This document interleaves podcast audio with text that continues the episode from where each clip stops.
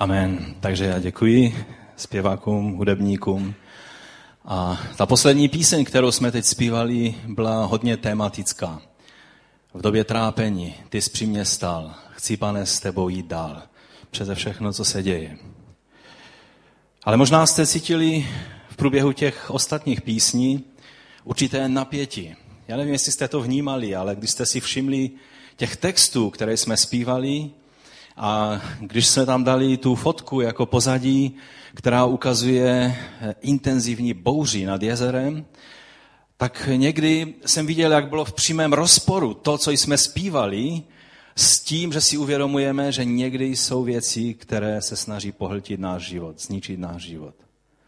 Zpívali jsme o slunci Boží lásky, o, o milosti Boží, o, o, o jeho lásce, která nikdy nekončí, o, o věcech, o, o nádheře toho, eh, co znamená být s Bohem. A když u některých těch písní, jak jsem se podíval na to pozadí, tak si říkám, to je úplně přímý rozpor. To je kontrast. To se tam nehodí. Tam by se hodily nějaké, nějaké eh, možná něco povzbudivějšího, něco světlejšího, něco, něco nádherného. Ale víte, v životě to je přesně takhle. Jako křesťané vyznáváme, že je, Bůh je dobrý. Že Ježíš je tentýž včera, dnes i na věky. A někdy se nám zdá, že to tak není. Někdy procházíme věcmi, kdy se zdá, že všechno, co by mělo fungovat, nefunguje. A o tom chci mluvit. Víte, když minulý týden e, sestra Vlasta, které bych chtěl ještě jednou poděkovat za její službu, když přišla s tím tématem bouře, tak jsem velice jasně poznal před Bohem, že je to téma, ke kterému se ještě máme vrátit. Že je to téma, které není jen tak projít, odložit a zase mluvit jiné věci, povzbudivé věci, nádherné věci. Ale že skutečně být křesťanem znamená procházet věcmi, kterým nerozumíme, které se příčí všemu tomu, co jsme si mysleli, že se mělo dít. A přesto máme možnost poznat, že Bůh je věrný, že On je ten, který skutečně miluje. I v takových chvílích, kdy to vypadá duchovně nebo, nebo ve vztazích nebo duševně, že to vypadá takhle bouřlivě, jak na tom snímku. A tak eh, původně jsem chtěl začít tím, že, že vás vyzvu, abyste se obrátili na svého souseda nebo sousedku a řekli, že Bůh je dobrý, bez ohledu na to, co se děje ve tvém životě. Nemusíte to říct, ale když to někdo chce říct tomu, kdo sedí vedle vás, tak to můžete říct. A pokud to nemáte sílu říct teď, já věřím, že tohle slovo, které, které z boží milosti vám budu chtít předat, že na konci toho zhromáždění to řekneme všichni natřeně. A řekneme to skutečně s vírou, že to tak je. A Sestra Vlasta nám už ukázala minule, proč procházíme různými bouřemi v životě. Ukázala nám taky eh, ve slovu, že bouře nás může přivést blíž do velmi úzkého vztahu s pánem Ježíšem. Job, který prošel obrovskými bouřemi svého života, na konci byl blíž Bohu, nedál Bohu. Na konci znal Boha osobně a nejenom o něm slyšel. A to bylo, myslím si, to hlavní povzbuzení z toho minulého zhromáždění. Vlasta mluvila, jestli si vzpomínáte o té zkušenosti, o tom, o tom takovém podobenství eh, toho, jak jsme byli v Eilatu, v té, v, tom, v té podmořské observatoři. Jak tam najednou je ticho dole a nahoře, jak se všechno bouří. A tak bych chtěl připomenout, že v hlubinách našeho vztahu s Bohem je pokoj jiný než ten, který dává tento svět. Ale když, to vlasta, když si to vlasto říkala, tak já jsem si řekl, no jo, tam je to nádherně. Ale my jsme lomcováni na povrchu v té naší loďce. My jsme v té loďce lomcováni, ale víte, to tajemství je v tom, kde je kotva tvé víry. Jestli je zapuštěna až do těch hlubin, kde jsou sice obrovské tlaky, ale tam je ta kotva velice pevně uchopená. Tam je to, co může udržet tvůj život pevně a bezpečně. A tak bych chtěl pokračovat takovým praktickým pohledem na to, co dělat, když jsme v bouři. Co máme dělat a co naopak bychom neměli dělat, protože riskujeme, že budeme ohroženi tou bouří. Víte, jsou bouře, ve kterých eh, se cítíme bezpečně, vnímáme Boží ochranu, dokonce je tak, jako by téměř pozorujeme povzdálí z bezpečného místa. A oni tak procházejí kolem nás a zdá se, že nám neublíží, protože jsme v božím bezpečí. Tak je to, tak je to dobré. Prožíváme jeho pomoc, jeho zásah. Když Tomáš mluvil ten, eh, to svědectví, tak jsem si řekl, to je přesně to. To je tehdy to svědectví, to, to, ten druh bouře, která přijde v obrovské moci, ničivé moci, a najednou pán zasáhne a změní. A my řekneme haleluja, amen. Je to skvělé, je to úžasné, že máme Ježíše, který je knížetem pokoje a že to platí i v bouří. Je skvělé si představit Ježíše, jak zasahuje, uzdravuje, jak mluví proti té bouři, jak přináší vysvobození, utěšuje. Je skvělé, že můžeme číst místa v Biblii, která nás ujišťují o tom, že náš Bůh je živý Bůh. Že právě rozdíl mezi naším Bohem a všemi bohy tohoto světa, ať v minulosti nebo v současnosti, je v tom, že náš Bůh slyší a odpovídá na volání svého lidu. A modla, ta je z kamene nebo ze dřeva.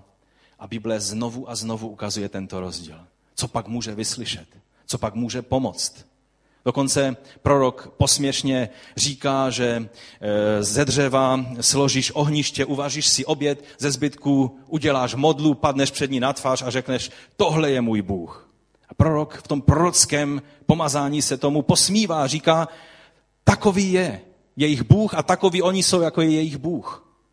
Ukazuje v tom ten obrovský rozpor a dává to, toto protikladu toho, že náš Bůh zasahuje ve prospěch svého lidu, toho, kdo k němu volá.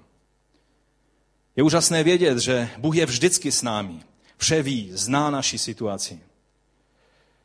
Takže Ježíš zasahující, uzdravující, žehnající, pomáhající. Ježíš bránící nás před nepřítelem, zaopatřující. Je to tak, jak to tady máme všechno napsané před sebou. On je Jahve Jerech, on je Jahve, který je zde. On je pán, který je naše korouhev, naše vítězství. On je náš pokoj. On dává pokoj.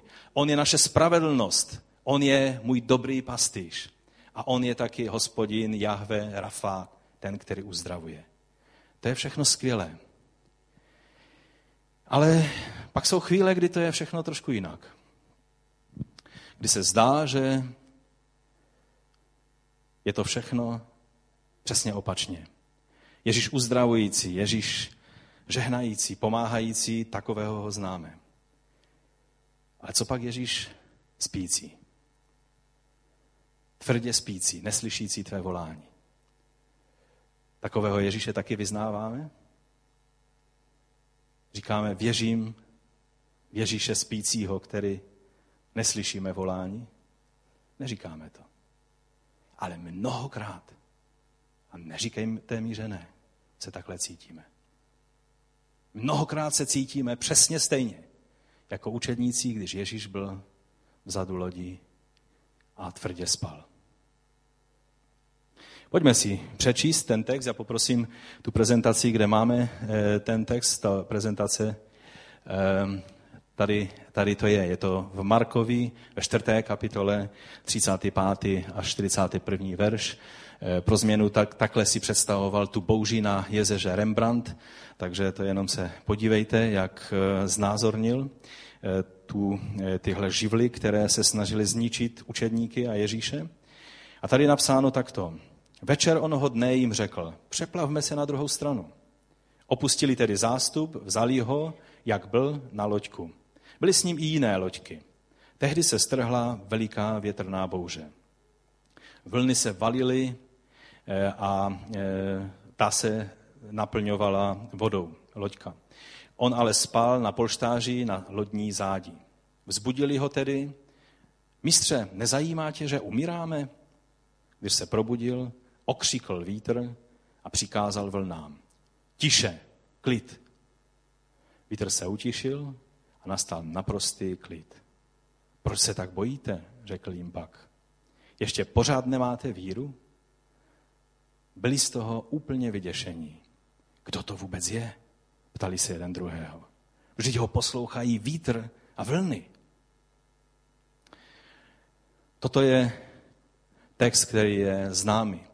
Každý, kdo zná Evangelia, tak určitě eh, tento příběh zná, protože je zapsán ve více evangelích a já ho čtu z Marka právě eh, z důvodu, ke kterému se za chvilinku dostaneme. Ale ta otázka se nabízí, proč se nám tolikrát zdá, že v té nejtěžší chvíli, jako by nás Bůh nechal na holičkách. Jakoby tam někde na, v té zadní části naší lodi klidně spal. Bez ohledu na to, čím procházíme my v našem životě. Když ještě vzpomenu jeden příběh, který tady říkala sestra Vlasta minule, když vzpomínala Jonáše, tak eh, samozřejmě to, že spal Jonáš, nás nepřekvapuje. On byl dost takový zvláštní člověk. Se zvláštním vztahem k lidem. Když byli lidé v ohrožení, i on sám, no tak eh, spal, protože to byl takový zvláštní člověk. Ale Ježíš? Jak je to možné? Jak si to máme srovnat s tím vším, co o něm čteme v Biblii? Jak máme vyznávat to o něm, co vyznáváme, když někdy se nám zdá, že tam někde spí? A taky je otázka, jak se zachovat v takové situaci. Co dělat? Učedníci udělali to nejlepší, co uměli. A Ježíš je napomenul. Co máme dělat, aby nás Ježíš nemusel napomenout, ale abychom se eh, zachovali správným způsobem.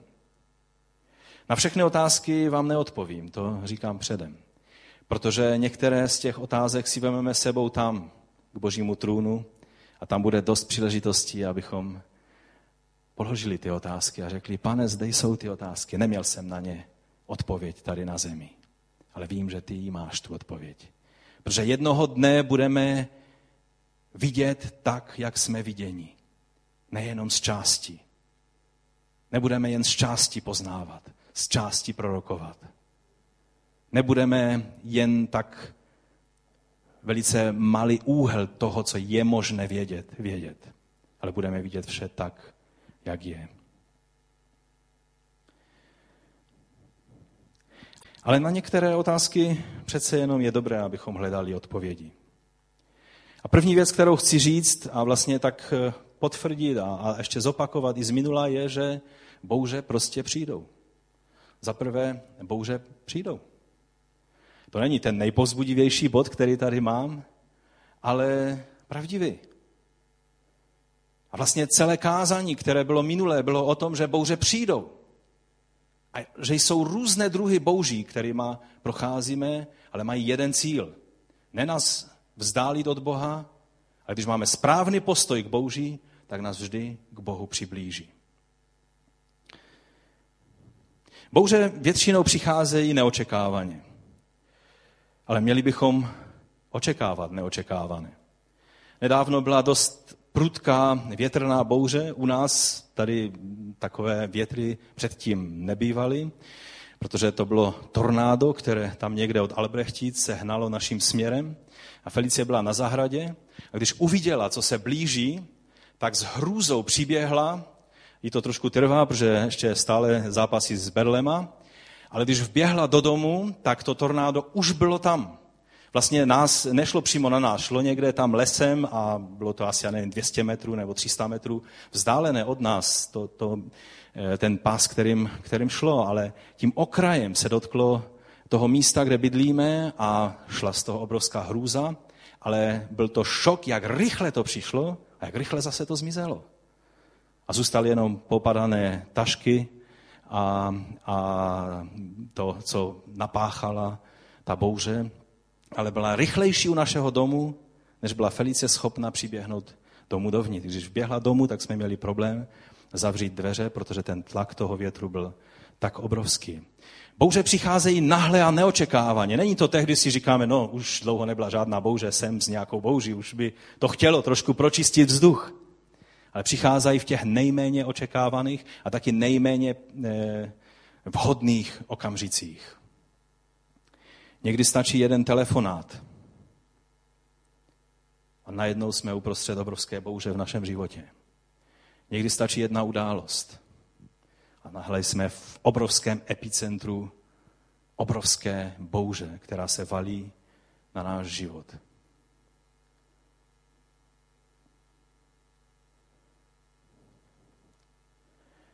Víte, přesto musíme počítat s tím, že takové věci se dějou. Že bouře přicházejí. Jak už řekla minulé vlasta, jsou bouře kvůli neposlušnosti, to je ten Jonášův případ, ale jsou taky i bouře, co byl ten druhý? Druh bouří, které právě naopak vycházejí z poslušnosti Bohu. A poštol Pavel by v žádné bouři nebyl, kdyby nebyl poslušný Bohu a nedělal to, co měl dělat. Jak se v tom vyznat? Já jsem vděčný právě za to slovo a kdo jste ho neslyšeli, tak ho máte možnost si stáhnout na našich stránkách a poslechnout z minulé neděle. Ale taky jsou bouře, které jednoduše jsou. Protože jsme na místě, kde se bouře vyskytují. Některé nejsou ani výsledkem neposlušnosti a útěku před Bohem, ani výsledkem toho, že jsme poslušní a na nás se celý svět oboří a valí. Někdy prostě se dějou věci, protože jsme na místě, kde se věci dějou. Je to tak? Jsou místa na téhle planetě, kde bouře jsou naprosto normální a jsou místa taková klídná, kde bouře je obrovskou výjimkou. Ale je to spíš otázka četností, ale všude se vyskytují nějaké bouře. Víte, bylo by falešné lidem na pobřeží Mexického zálivu tvrdit, no vy jste měli Katrinu, takže teď už určitě vám Bůh dopřeje klid tak dlouho, že už nezažijete žádnou bouří. Jestli si vzpomínáte, Katrina ještě nebyla vyřešena. A už se valil ještě strašlivější eh, hurikán na, do Mexického zálivu, ale na poslední chvíli ztratil tu ničivou sílu nad oceánem a přibrzdil se a dopadnul v síle jenom stupně tří nebo, nebo kolik, eh, takže z pěti, takže nebyl tak ničivý. Není řečeno, že když procházíš bouří ve svém životě, že když ta bouře skončí, tak bude dlouho klid. Někdy jedna bouře střídá druhou. Ale taky to tak nemusí být. Není dobré v tom vidět nějaké, nějaké eh, věcí, které v tom nejsou. Jsou různé situační bouře, prostě okolnosti se proti nám vzbouří a na co sáhneme v těch našich okolnostech kolem nás se nám e, sype. Pak jsou vztahové bouře. Vztahy, o kterých jsme si dlouho mysleli, že jsou naprosto v pořádku, najednou se ukáže, že jsou rozbité. Přijde to jako náhla bouře. Nebo emocionální bouře. Najednou přijdou věci, které způsobí obrovský strach. Dělání si starosti, deprese, lítost a tak dále. Bouře si nevybírají vhodný čas, kdy přijdou. Většinou je to v nepohodlné době.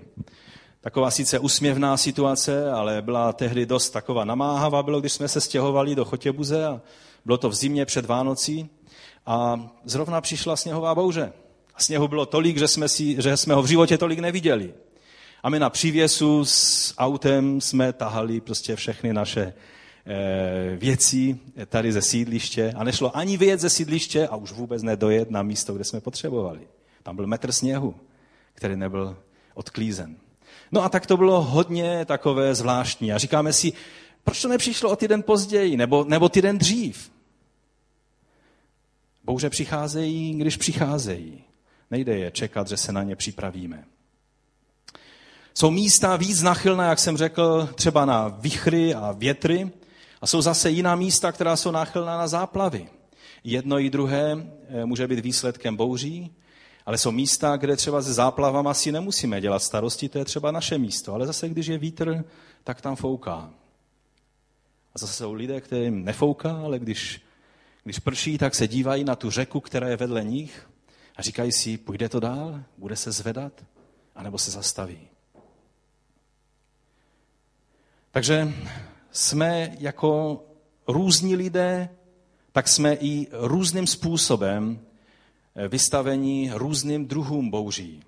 A není to pro každého člověka stejné. Není v tom třeba nic magického ani eh, skrytého hledat, tak to prostě je. A jak jsem mu řekl, bouře přijde i tehdy, když jsme opravdu blízko Ježíše.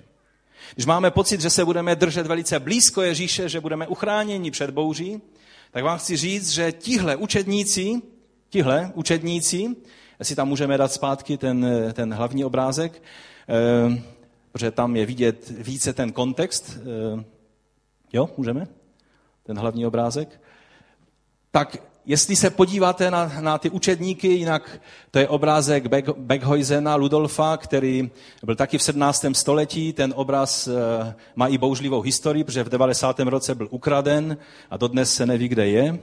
Eh, a takže tady je vidět ten, ten obrovský kontext, ten, eh, prostě ty živly, které, které kolem těch učedníků jsou. A Oni byli, jak vidíme na té loďce, uprostřed těch živlů a mají tam Ježíše mezi sebou. Úplně blízko. Je s nimi.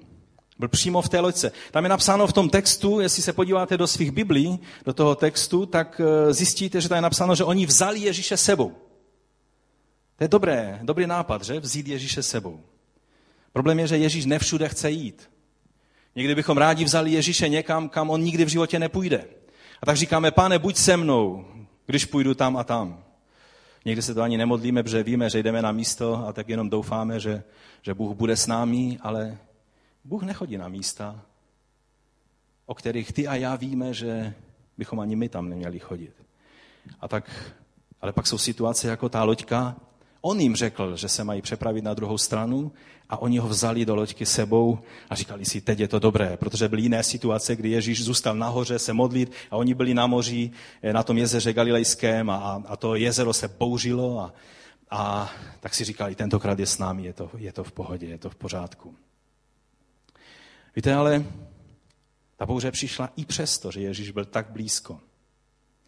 To je pohanská představa, když si myslíme, že prostě nějaký lék proti problémům a, a protivenství, e, prostě, že to vyřešíme tím, že vezmeme buď nějaký předmět nebo něco, co, co způsobí, že Bůh bude s námi v té situaci a jdeme dál.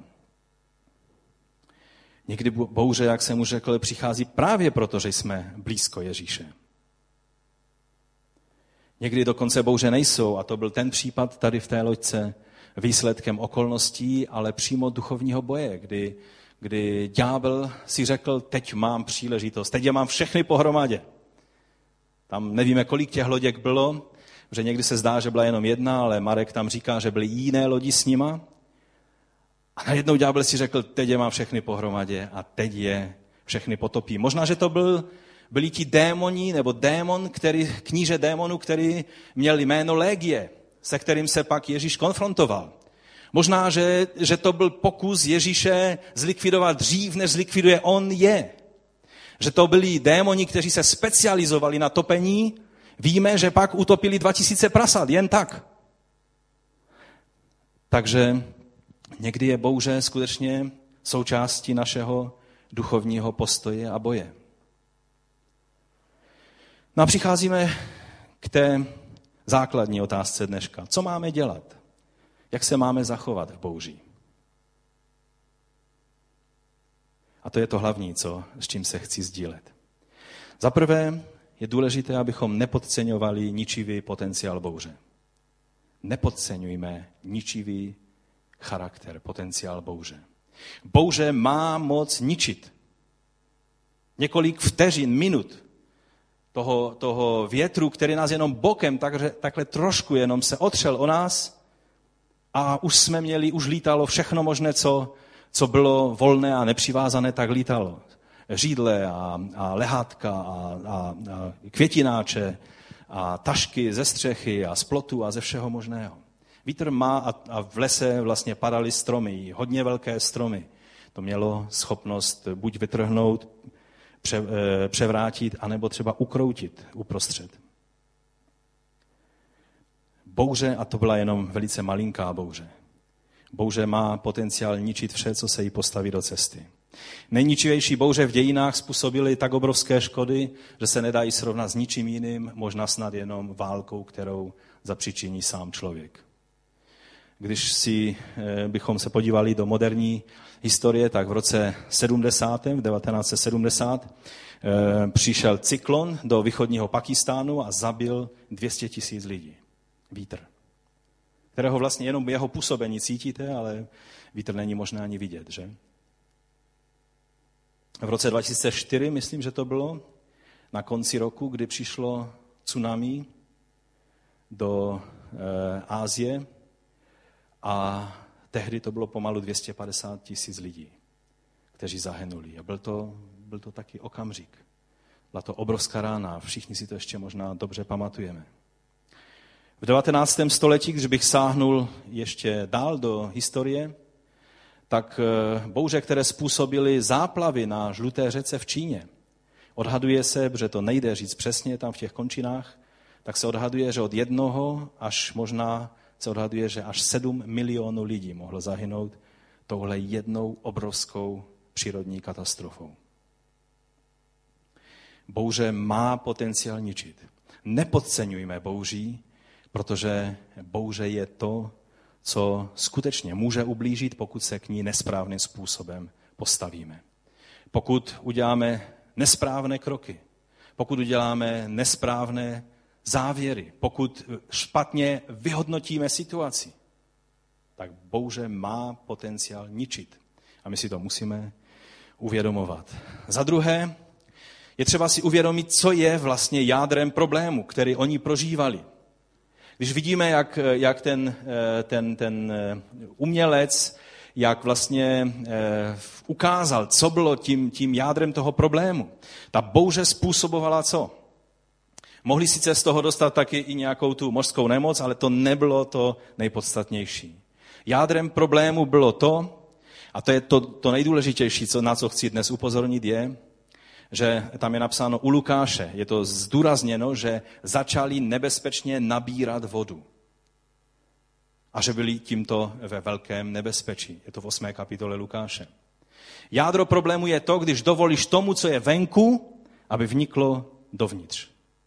Jádro problému je to, když dovolíš, že to, co je venku kolem nás, co někdy způsobilo tu bouži, že nezůstane venku, ale pustíš to dovnitř, do svého života. V tom černém, nepřehledném moři kolem nás může být cokoliv. Základ je s tím, co vnikne dovnitř, rychle ven. Jinak tě to potopí. To je Boží slovo pro nás dnes.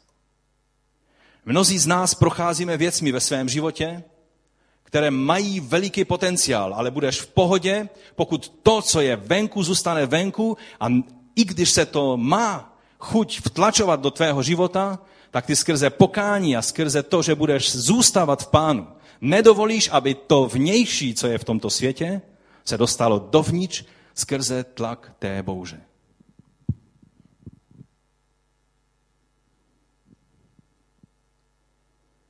Venku se může dít, co chce. Ale musí to zůstat mimo loď. Dokud voda zůstávala mimo tu loď, pak bylo to, bylo to nepříjemné, bylo to hrozivé, ale stále to bylo v pořádku. Víte, principy, na kterých stojí náš život, zůstávají stejné i v bouři tak se díváte, jako byste říkali, no, jasně, teď to je přece samozřejmé. Není to tak samozřejmé v situacích, které prožíváte. Není to tak samozřejmé v situacích, kterými procházíš ve svém životě. Principy, které si přijal a na které říkáš haleluja, amen, když sedíme tady v pohodě, ve zhromáždění, platí absolutně stejně v situaci, kdy kolem tebe šilí ta nejstrašnější bouře tvého života. Ty principy ani o milimetr se nezmění. Jsou křesťané, kteří jsou velice natření z toho, že vidí, co říká Boží slovo. Ale pak přicházejí situace, které jim přerůstají přes hlavu a řeknou vám, jo, to se ti říká. Že ty nejsi v té situaci, v které jsem já. Čímž chtějí vlastně říct, že ty principy platí, ano, oni tak obecně platí, ale když jde skutečně do tuhého, je třeba vzít věci do rukou a začít jednat, protože je jinak zlé. A já vám chci říct, tajemství je právě v tom, že ty principy platí ne, nejenom, že platí i v bouři, ale platí především v bouři. Tehdy se totiž ukážou jako naše záchrana. Tehdy se ukážou jako naše záchrana. Jak to bylo s tím moudrým mužem, který stavěl základy domů ne na písku, ale na skále? A je tam ten příběh tak rytmicky nádherně ukázán, že to byly dva příběhy úplně identicky stejné. Stavěl jeden na písku, druhý na skále a pak přišel vítr, přišel déšť, přišla bouře. A výsledek té bouře v jednom případě byl destruktivní absolutně a zničil život toho člověka. A v druhém případě co bylo? Blízkalo se, bouřilo se, ale dům obstál. Jaký byl ten rozdíl v tom? Tam je řečeno, že byl postaven na skále. Co to znamená, že byl na skále? Co to bylo tou skálou? Ta skála se totiž ukázala potřebná právě tehdy teprve v bouři. Jinak na písku, na skále, to je jedno. Dům, když je dobře postavený, tak bude stát. Problém je, že když přijde bouře, tam se ukáže, který dům obstojí a který padne.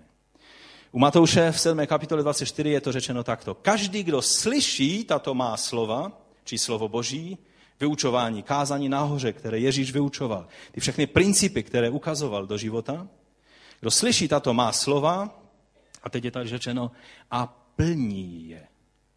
A plní je. Bude podobný moudrému muži, který postavil svůj dům na skále.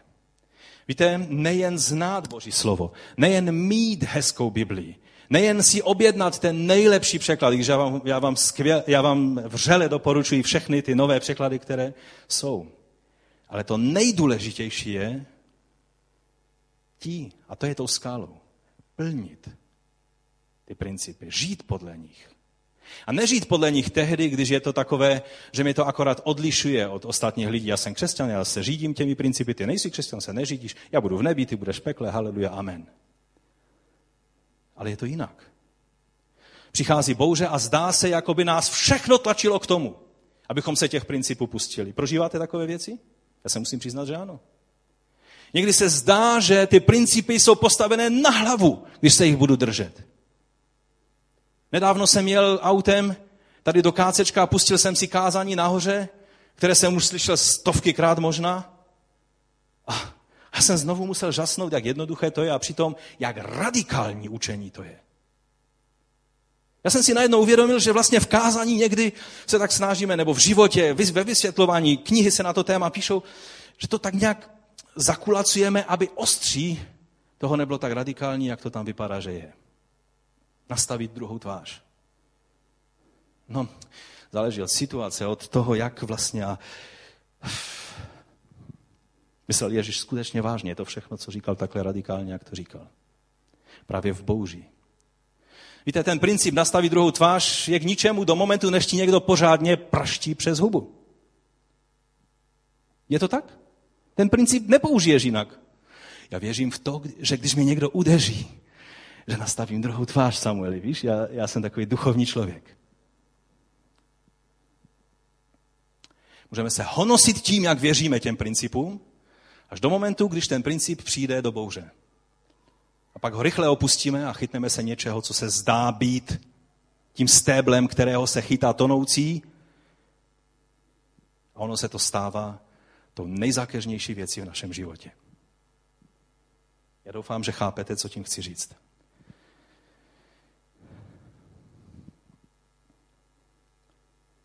Takže ti, kteří plní právě v dobu bouře, ti postavili svůj dům na skále. Problém je, že když přijdou právě takové ty životní těžkosti, bouře, často už pak odložíme servítky a začneme kolem sebe sekat a bránit se způsobem, který není boží.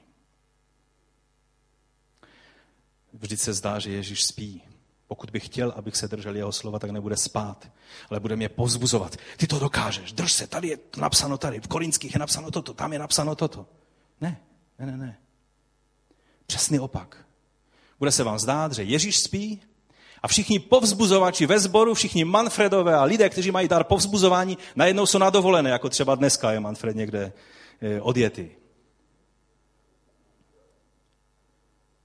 Najednou se zdá, že nejenom Bůh spí, ale všichni lidé kolem vás spí taky.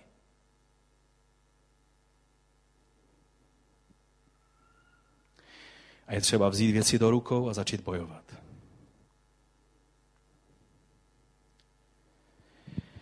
Když Ježíš spí a nemá zájem mi pomoci, pak si musím pomoct sám. Když přijde bouře, není čas na sentimenty. Je třeba vzít věci do rukou.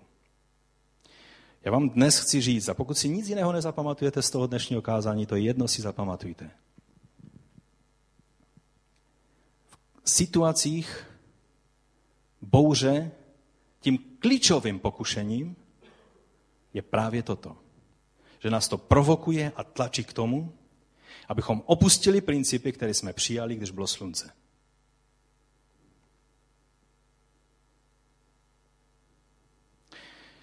Bůh bude bojovat za vás. Ale vždyť on spí. Nezdá se, že by měl zájem. Svěř se do božích rukou a důvěřuj mu. Ale vždyť Bůh pomůže jenom těm, kteří si pomůžou sami. Teď, je to, teď se to takhle říká, že? Aspoň tady na Slesku, nevím jak jinde. Pamatujme, že když hledáme spravedlnost lidskou, dosáhneme pouze to. A to je spravedlnost lidskou ale mineme se ze spravedlnosti Boží. Bouře má tendenci změnit náš pohled na Boha, jak vidíme z toho příkladu, z té, z té situace, eh, kterou máme před sebou, a taky pohled na ostatní lidi. V normální situaci, zkusme, zkusme teď trošku si to představit. V normální situaci by učedníci jen tak s potěšením hleděli eh, na spícího Ježíše na zádě lodi, aby si tak říkali, ticho, mluvte eh, chlapi tiše, protože když je 12 chlapů spolu, tak, tak je vždycky kraval, že? A je hlučno. Ještě když mezi nimi je třeba Jarek Bílý a, a já a lidé toho typu. Byli by potěšeni s tím, že, že Ježíš spí na zádí lodi. A najednou přišla bouře a ten jejich pohled se radikálně změnil vlivem té bouře. Bouře to změnila. Všimněte si, bouře změnila to, jak se oni dívali na Ježíše. A já vám chci říct, že bouře to nemá právo udělat. To, jestli dovolíš bouři, aby změnila tvůj pohled na Ježíše, je ve tvých rukou. To je otázka víry a nevíry. Otázka důvěry a nedůvěry. Otázka toho, jestli dovolíš Boží lásce ve tvém životě přebývat, anebo ji zapudíš. Nevyčítej Bohu, že nemá o tebe zájem. Zorný úhel, který si pod tlakem bouře přijal, není správný. Bůh je stále na svém trůně. Nedovol okolnostem překroutit tvůj pohled na Ježíše. Známe mnoho příkladů z Bible, kdy se to e, nepřítel skrze různé bouře a tlaky snažil udělat. Známe příklad Davida ze Siklak a mluvili jsme už o tom několikrát ve sboru. Jsou to situace, které mají schopnost překroutit náš zorný úhel na Boha. A je na tobě, jestli jim to dovolíš nebo ne. Ďábel je mistr v takovémto překrucování. Pamatuj, že to, co se ti zdá, není tak docela pravda. Je to falešný obraz o Bohu, který se snaží nepřítel u tebe vytvořit. Nevyčítej ani lidem z druhé strany jejich zdánlivý nezájem. Protože jim můžeš ubližovat. Víte, oni řekli tu větu, pane, tobě je jedno, že hyneme? Oni to řekli muži, který jestli byl někdo na téhle malé, zvláštní, modré planetě, který měl o ně zájem, který se o ně zajímal, tak to byl zrovna on. A je zvláštní, že právě on působil dojem, že se o ně vůbec nezajímá. Z pastorační praxe vám můžu jenom říct tolik. Za koho se nejvíc modlíte, nejvíc se snažíte pomoci, tak ten vám nejrychleji řekne, že zbor ho nemá rád, pastor ho nemá rád, nikdo ho ve sboru nemá rád, nikdo mu nepomůže, na nikomu, eh, nikomu na něm nezáleží. To je, když budete mluvit s jinými pastory, možná přijdete třeba ještě na další nějaké poznatky, ale to je pro mě dost poučný poznatek. Pane, tebe nezajímá, že hyneme.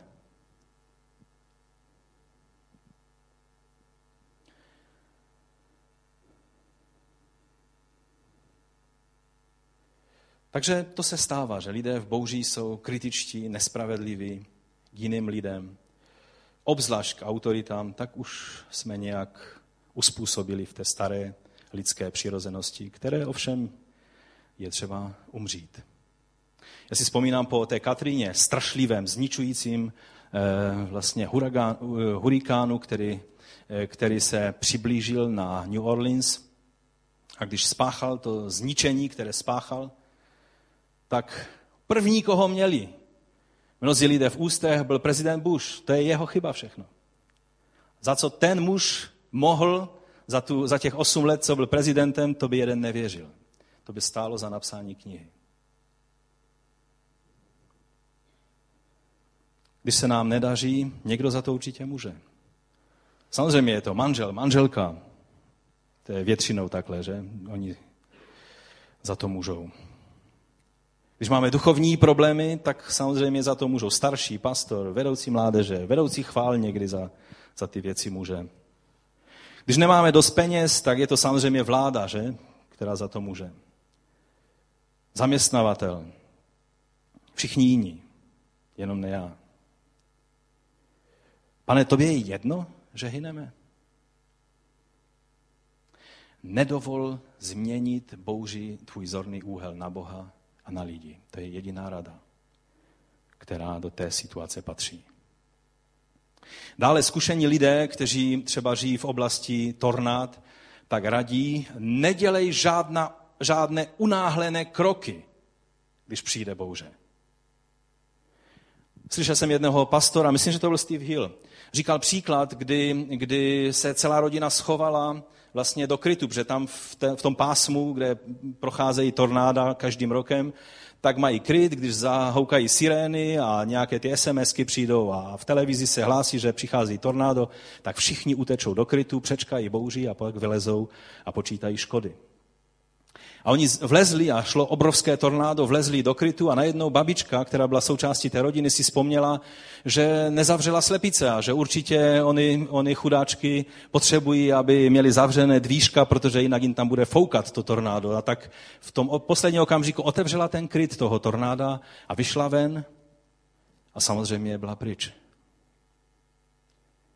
Protože dělat unáhlené, nepřemýšlené kroky v bouří je velice pošetilé. Pamatujme na ničivou, ničivý potenciál bouře.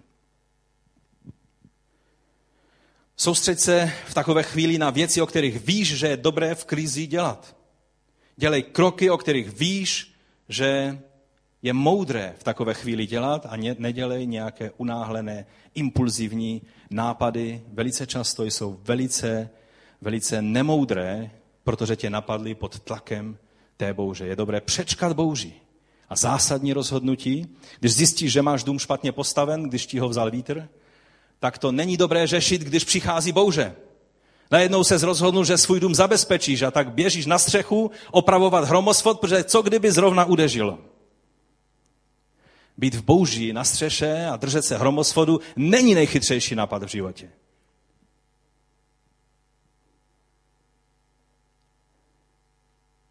Pak už je třeba udělat jenom to, abychom minimalizovali škody, přečkali bouři, abychom řešili tu věc rozva, rozvážně radou moudrých lidí, kteří nám můžou poradit, abychom se příště vyhnuli takovému to, eh, takovýmto velikým škodám. To je to velí moudrost v případě bouře. Za další, Pamatujme, že náš konečný dojem z té bouře bude jiný, než když jsme uprostřed té bouře. Když si uvnitř bouře, je to hrozivé. My jsme s Felicí, když šlo to takový, taková ta nějaká e, větrná smršť, která trvala velice krátko, ale my jsme běhali podobně a, a říkám vám, že mi bušilo srdce, protože jsem si říkal, teď kde máme všude otevřené okno. A čekal jsem, že, že, bude, že bude zlé. A je to okamžik hrůzy, která přijde. Já si vzpomínám jako malý kluk, že bouře byla jedna z věcí, kterých jsem se bál, když začalo hřmět. A teď jsem si představoval všechny požáry, které tehdy zrovna, jak já jsem byl malý, tak tady kolem Těšína dost eh, se stávaly často. Nevždy vlivem bouří, často vlivem eh, dost zvláštních lidí. Ale pamatuji se, že, že to byly chvíle, kdy můj táta mi vždycky říkal, pamatuj, když eh, hodně se blízká a když je hřmění, tak to mluví Bůh, toho se nemusíš bát. Možná, že to mluvil Bůh, ale mě to znělo strašně hrozivě.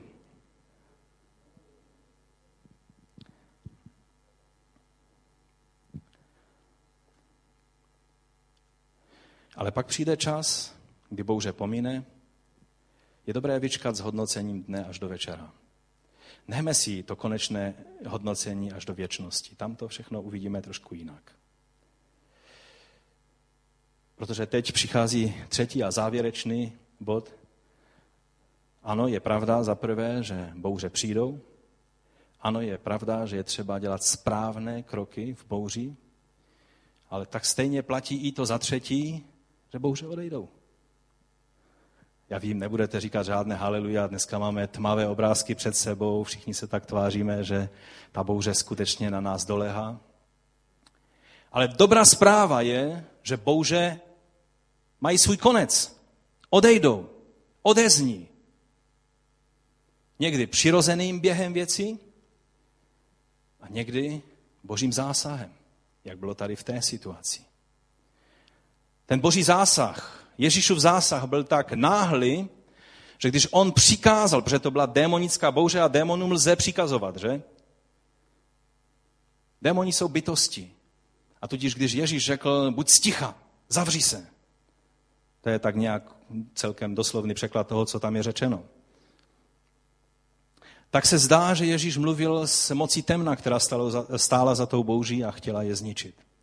A najednou u nás se nevždy stává, že nás demoni poslechnou hned v té vteřině. U Ježíše to fungovalo takhle najednou, v jednom okamžiku. A najednou nejenom, že bouře byla pryč, ale tam napsáno, že nastalo veliké ticho. Což neznamená nic jiného, než to, že obvykle po velké silné bouři, silném větru, co zůstává? Ještě dlouho zůstávají velké vlny, je to tak? A tam bylo najednou ticho. Žádné vlny. Někdy Bůh zasáhne tak mohutným způsobem, že bouře je střihnuta tak rychle, jak rychle přišla a že ani následky nezůstanou žádné. Najednou je ticho. A máme možnost vzdát Bohu slávu za to, co učinil. Takže každý problém, i když se stá, zdá být tím nesnesitelnějším, bude mít svůj konec. Nádherné slovo, já bych prosil, abychom si ho ukázali. Z 1. Korinským 10. kapitoly z 13. verše, to je ten další obrázek zatím. Eh, tady je, ano, z 1. Korinským 10. kapitola 13. verš. Jak vidíte, nezmocnilo se vás pokušení, které by pro lidi nebylo běžné. Jsme v kontextu tohoto světa, kdy lidé prožívají bouře. Nejsi výjimka, když prožíváš těžkosti a problémy a bouře ve svém životě. Nesmocnilo se vás pokušení, které by pro lidi nebylo běžné. Ale Bůh je věrný. Nedovolí, abyste byli pokoušeni nad své možnosti. Uprostřed zkoušky vám poskytne východisko, abyste mohli obstát. Zkusíme to říct spolu? Uprostřed zkoušky vám poskytne východisko, abyste mohli obstát. Teď to, to bylo takové opatrné a zkusme to říct přímo, že se to týká nás. Místo abyste, tak zkusme přečíst abys, abychom. Uprostřed zkoušky vám nebo nám poskytne východisko, abychom mohli obstát. To se týká nás, každého jednoho z nás. Platí to i o tobě. Bratře, sestro, možná Možná se valí na tvůj život velká bouře. A to slovo platí. Drž se principů, které vyučuje Boží slovo a poznáš, že obstojíš. Že to je ten dům, který je postaven na skále. Jinak se může stát, že z tvého domu, který stavíš, z té životní situace zbydou jen trosky, pokud se necháš vyprovokovat jednat jinak. Tento týden jsem četl zvláštní vědecké pojednání o bouřích, vlastně o cyklonech a o tajfunech. A tam bylo napsáno něco, co vědci přiznali, že kdysi o tom nevěděli.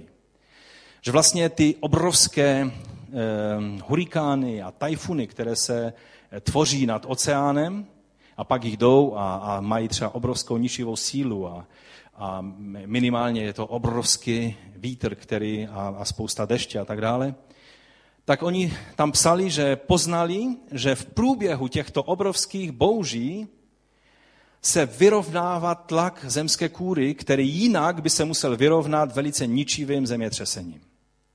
A tudíž, že v průběhu těchto cyklonů a tajfunů a různě, jak jsou pojmenovány tyhle živly, že dochází k uvolňování toho napětí postupně, že to není možné, aby to člověk poznal, a donedávna to ani seismologové neměli možnost poznat, ale že vlastně tím se uvolňuje napětí, které jinak, pokud by se tak nedělo, tak bychom měli mnoho, mnohokrát více náhlých, strašlivých zemětřesení a vln tsunami a toho všeho, co zemětřesení způsobuje. A tak jsem si řekl, to je velice zvláštní. Co když i některé bouře, které, kterýma procházím já v životě, mají takový ten zvláštní dar, že uvolní něco, co by jinak způsobilo katastrofu v mém životě. Co když bouře, která se zrovna žene nad mojí hlavou, uvolní něco, co potřebuju do svého života. Co když to nebyl jenom Job, který po té bouři, která se přehnala jeho životem, viděl Boha osobně po, těch zkušenostech? Co když je to dar, který i ty, i já můžeme prožít? To je takové malinkaté tajemství, které je dobré, abychom do svého života přijali že nakonec, když zaujmeme správný postoj, tak budeme moci stejně jak učedníci zůstali v tom úžasu nad tím, kým vlastně Ježíš je. Zdalo se, že ho znají. To je ten, co tam spí vzadu na lodi a nemá o tebe zájem. A najednou zjistili, to je ten, který dokáže přikazovat bouří a moží. On má moc nad okolnostmi. Kdo z vás má moc nad svými okolnostmi? Víte, jsou takové sekty, které tvrdí, že okolnosti jsou výsledkem toho, co říkáš, co, co říkáš svými slovy. Když řekneš, že máš stále průšvih, no tak je máš. Když řekneš, že nemáš a že jsi v pohodě, tak jsi v pohodě. Není to tak jednoduché v životě. Není to tak jednoduché v životě.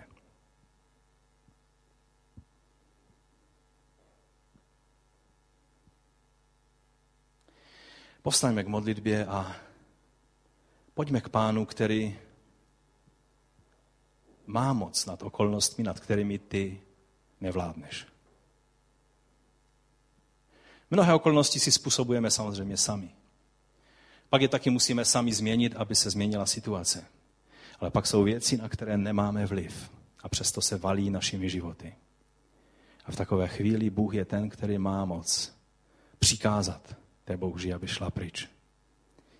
A nebo nám dá sílu obstát a projít a zůstat vítězně uprostřed zkoušky, ve které on nám dá východisko. Jeden malíš byl pořádan, aby namaloval obraz, který bude vyjádřením pokoje. A to byl křesťan. A on dlouho přemýšlel a pak namaloval obraz. A když lidé k tomu obrazu přišli, tak byli velice překvapení, protože to byl, víte, jaký obraz? Podobný tady tomuto. Bouře, všude bouře. Obrovské živly. A pak tam někde v koutku byl malý ptáček, který byl skryt ve skryši, ve skále a byl v naprosté pohodě. To je pokoj, který dává Bůh. Pokoj není něco takového vyumělkovaného, kdy na každou otázku, kterou mi dají lidé, řeknu, jo, jsem v pohodě, všechno je fajn, já jsem křesťan, víš, já, já takhle jsem v pohodě, ty nejsi v pohodě, když ten člověk je vysmátý od ucha k uchu, a já vypadám jak troska, která potřebuje lékaře, ale já říkám, já jsem v pohodě, víš, všechno je OK. Nejsme vedeni k tomu, abychom takhle mluvili, abychom si na něco hráli. Ale když jsi skutečně v pánu a zaujmeš ten správný postoj k bouři, věř, že tvá kotva je hluboko tam, v těch hlubinách, ze kterými nepohne absolutně nic. A můžeš procházet vítězně skrze bouře. Některé musíš přečkat, některé musíš změnit jejich důvod, jako Jonáš. Stačilo, že dal čelem vzad, nasednul na taxika, ať to byl žralok, velryba nebo nějaká jiná velká potvora. Ta ho dovezla zpátky do výchozího bodu a bylo po bouři. Neradím vám tenhle způsob cesty zpátky do výchozího bodu. Je lepší se nevzdálit od Boha. Je lepší neodejít od Boha tak daleko, aby vás musel nějaký živočich, nějaká velká, tam je napsáno velká ryba. Ať to bylo cokoliv. Ať měla vytetované srdíčko tady někde, ta ryba, vedle oka. Pro Jonáše to musela být strašná chvíle, když jej ta ryba spolkla. A pak čteme u Jonáše, že vlastně prožíval agonii, prožíval svoji smrt v útrobách té ryby. Pokud je to něco, co musíš ty udělat, tak ta bouře neskončí dřív, než to ty uděláš. Pokud je to něco, co potřebuje boží zásah, Bůh je věrný, který nenaloží více a dá východisko. Pokud je to moc temna, která vstupuje do tvého života, pak s vírou, s naším pánem můžeme se postavit vírou proti těm věcem, které chtějí zničit náš život. Ať je to tak nebo onak, vždycky ten konečný výsledek je, že vidíme Boha jinak a hlouběji a mocněji, než jsme ho viděli předtím. Ať vás Bůh mocně požehná. Cokoliv, cokoliv se děje ve tvém životě, Bůh je stále na svém trůně. Možná to neřekneme svým sousedům, ale přijměme to do svých srdcí. Bůh je na trůně, ať se děje cokoliv.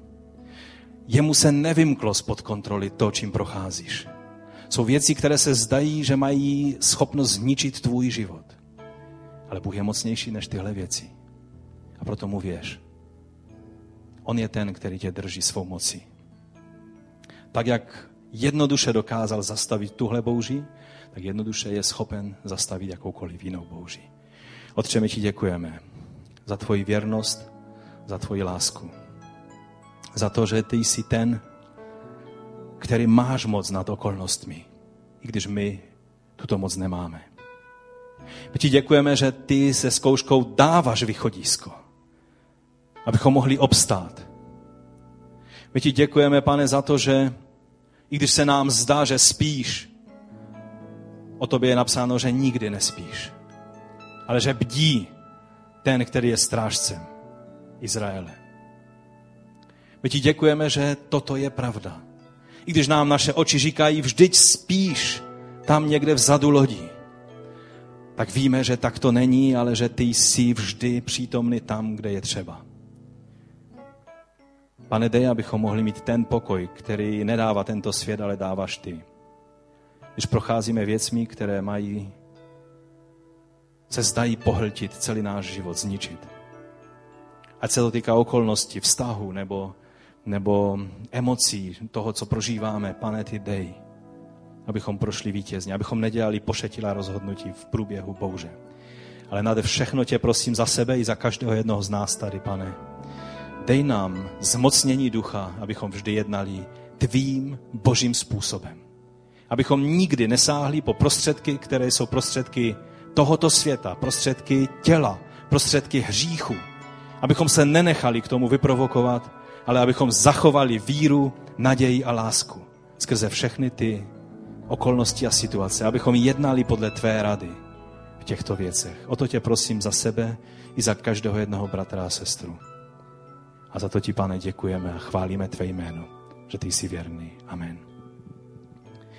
Amen, amen. Můžeme ještě zůstat v takovém modlitevním soustředění na pána. Můžeme se modlit A taky můžeme, jestli máte píseň, kterou bychom mohli zaspívat teď v této chvíli, tak pojďme, pojďme zaspívat píseň a řekněme pánu. Pokud budeš chtít povzbudit svého bratra nebo sestru, tak můžeš říct, než ještě odejdeš z té budovy. Cokoliv se děje ve tvém životě, věz, že Bůh je na svém trůně, že to má ve své ruce. Ať vás pán požehná. Amen.